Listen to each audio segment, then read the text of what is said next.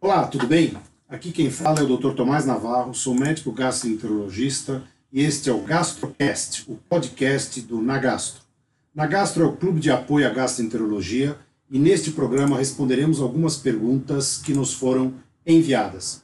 O envio das perguntas foram feitas através do Clube Nagastro. Para participar do Clube Nagastro, que é gratuito, basta acessar o site www.nagastro.com.br e clicar no botão específico na nossa página inicial e seguir as instruções. Hoje, os questionamentos que nos foram enviados foram: se o paciente é assintomático e realiza uma colonoscopia de controle e ao exame de colonoscopia encontramos pólipos. Estes pólipos foram retirados e foram demonstrados através do anátomo patológico como sendo pólipos hiper, hiperplásicos. Esses pólipos hiperplásicos eles eram distais durante na colonoscopia, eram pequenos, de minutos em um número muito reduzido. Quando que a gente deve realizar a nova colonoscopia?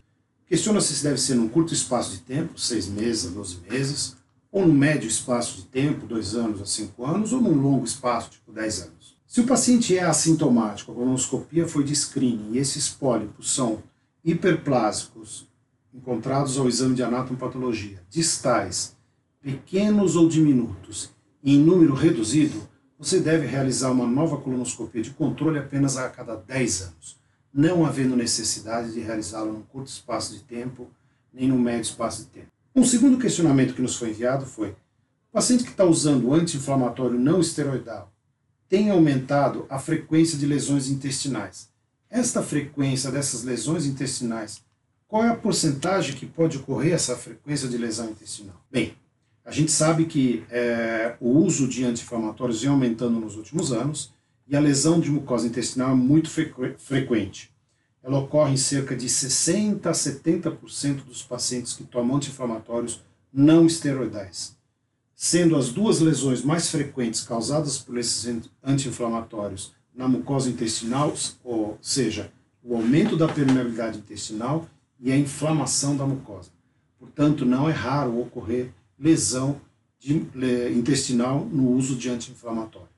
Um terceiro questionamento que nos foi levantado é: com o aumento do número de casos de tuberculose, qual é o local preferencial da tuberculose intestinal?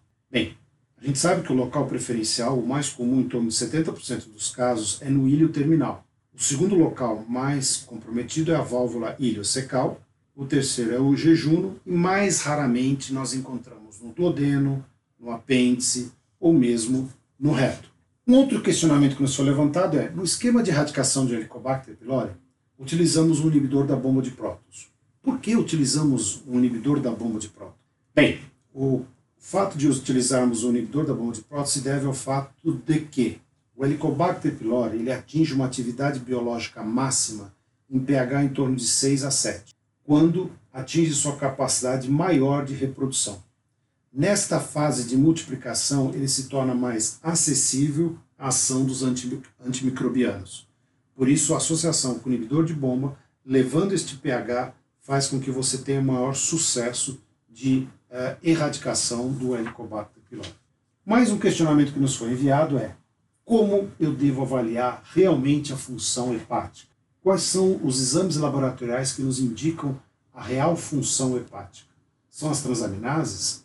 Fosfatase alcalina e gama-GT, albumina, fosfatase ácida, enfim, o que, que nos indica uma real função hepática? Bem, para avaliarmos a real função hepática, é importante termos a dosagem de albumina e o tempo de ação de protrombina, ou tempo de protrombina.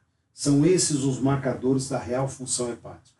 Os outros indicam outros padrões, ou lesão hepática, ou indicando colestase. A real função hepática é através da albumina e tempo de ação de protrombina ou tempo de protrombina. Espero que tenham gostado desta edição. Participe com seus questionamentos.